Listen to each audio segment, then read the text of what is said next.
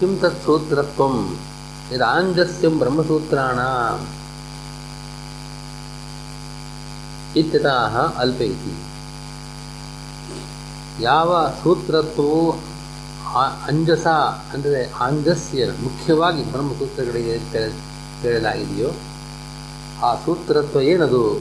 ಸೂತ್ರತ್ವ ನಾಂಶಂ ಸೂತ್ರತ್ವ ಏನು?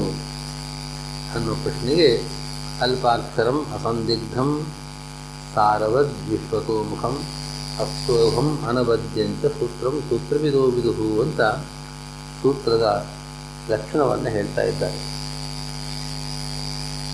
ಯಾವದಕ್ಷರತಾಂ ವಿನಾ ಶ್ರುತ್ಯರ್ಥಾಭ್ಯಾಂ ವಿವಕ್ಷಿತಾರ್ಥಸಿದ್ಧಿ ನಾಸ್ತಿ ತದರ್ಥ ಪ್ರತಿಪಾದನಾಯ ತಾವನ್ಮಾತ್ರಾಕ್ಷರಂ ಅಸತಿ ನಿಯಾಮಕೆ ತತಃ ಅಧಿಕಾಕ್ಷರರಹಿತಂ ಅಲ್ಪಾಕ್ಷರಂ.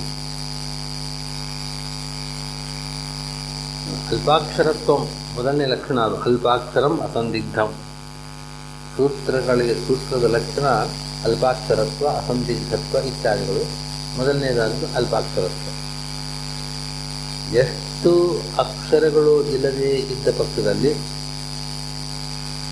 ಆ ಶಬ್ದ ನೇರವಾಗಿ ಅಥವಾ ಅರ್ಥಾತ್ ವಿವಕ್ಷಿತಾರ್ಥವನ್ನು ತಿಳಿಸೋದಿಲ್ಲವೋ?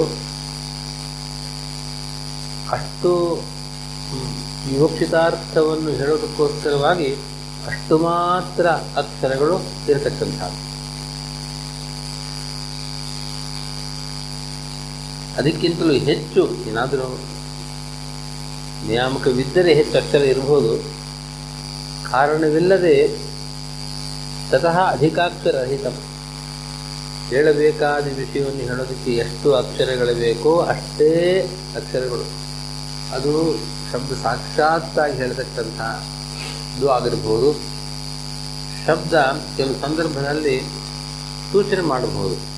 ಹೀಗಾಗಿ ಅರ್ಥಾತ್ ಆ ಶಬ್ದ ತಿಳಿಸ್ತಕ್ಕಂಥ ಅರ್ಥ ಅದೆರಡು ಶ್ರುತಿ ಅರ್ಥ.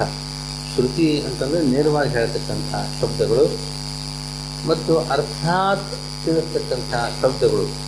ಈ ಶಬ್ದಗಳು ಎಷ್ಟು ಇದ್ದರೆ, ಎಷ್ಟು ಅಕ್ಷರಗಳಿದ್ದರೆ ಮಾತ್ರ ನಮಗೆ ಹೇಳಬೇಕಾದ ಅರ್ಥವನ್ನು ಹೇಳಲಿಕ್ಕೆ ಸಾಧ್ಯವೋ? ಅದಕ್ಕಿಂತ ಹೆಚ್ಚು ಅಕ್ಷರಗಳು ಇಲ್ಲದೇ ಇರಬೇಕು.